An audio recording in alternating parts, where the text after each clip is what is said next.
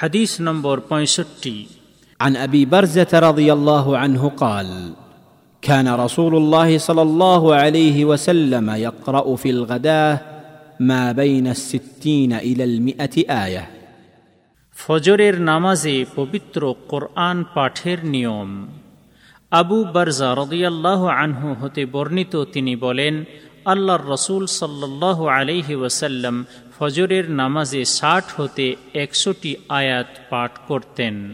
শাহেহ মুসলিম, হাদিস নম্বর একশো বাহাত্তর, হাইফেন, বন্ধনীর মধ্যে চারশো একষট্টি এবং শাহেহ বুখারি, হাদিস নম্বর পাঁচশো একচল্লিশ। তবে হাদিসের শব্দগুলি সহে মুসলিম থেকে নেওয়া হয়েছে। এই হাদিস বর্ণনাকারী সাহাবির পরিচয়। তিনি হলেন আবু বারজা নজলা বিনতি ওবেদ আল আসলামী রদিয়াল্লাহ আন সঠিক মত মোতাবেক তিনি রসুল সাল্লাহ আলিহি ওয়াসাল্লামের সাথে মক্কা বিজয়ের কার্যক্রমে অংশগ্রহণ করেন। অতপর তিনি বাসরায় অবস্থান করেন, সেখান থেকে তিনি খোরাসানে আসেন, তারপর তিনি মার্ভ চলে যান। অবশেষে তিনি আবার বাসরা শহরে ফিরে আসেন। তার বর্ণিত হাদিসের সংখ্যা চল্লিশটি। অতপর আবু বারজা নজলা বিনতি ওবেদ আল আসলামী রদিয়াল্লাহ আনহু মোয়াবিয়া রদিয়াল্লাহ আনহুর মৃত্যু বরণ করার পূর্বেই বাসরা শহরে সন ষাট হিজড়িতে মৃত্যুবরণ করেন। আবার এ কথাটাও বলা হয়েছে যে তিনি সন চৌষট্টি হিজড়িতে মৃত্যুবরণ করেন। এই হাদিস হতে শিক্ষণীয় বিষয়। এক, ফজরের নামাজকে সলাতুল গদাহ বলা হয়। এই নামাজে আল্লাহ রসুল সাল্লাহ আলহি ওয়াসাল্লাম ষাট হতে একশোটি আয়াত পাঠ করতেন।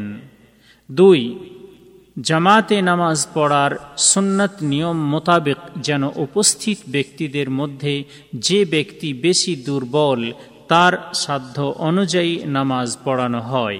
কেননা, কোনো এবাদত বা উপাসনার মাধ্যমে মহান আল্লাহর দুর্বল মুসল্লিদেরকে লম্বা লম্বা নামাজ, অর্থাৎ দীর্ঘ উপাসনার জন্য দীর্ঘ উপাসনার জন্য বাধ্য করে কষ্ট দেওয়ার প্রয়োজন নেই এবং তাদেরকে বিরক্ত করারও দরকার নেই।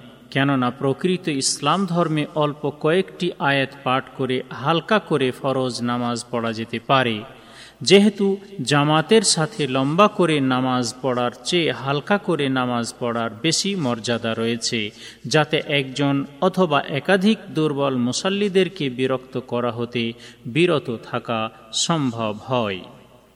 তিন, মসজিদের ইমামের একটি উচিত কাজ হলো এই যে তিনি যেন সকল মুসল্লিদের মধ্যে ভালোবাসা সৃষ্টি করে তাদের হৃদয়কে ধীরে ধীরে সুন্নতের দিকে নিয়ে আসার চেষ্টা করেন। তাদেরকে কষ্ট দেওয়া অথবা তাদেরকে বিরক্ত করার চেয়ে এটাই হলো উত্তম পন্থা। তবে খেয়াল রাখা দরকার যে বিভিন্ন মসজিদের অবস্থা বিভিন্ন প্রকার।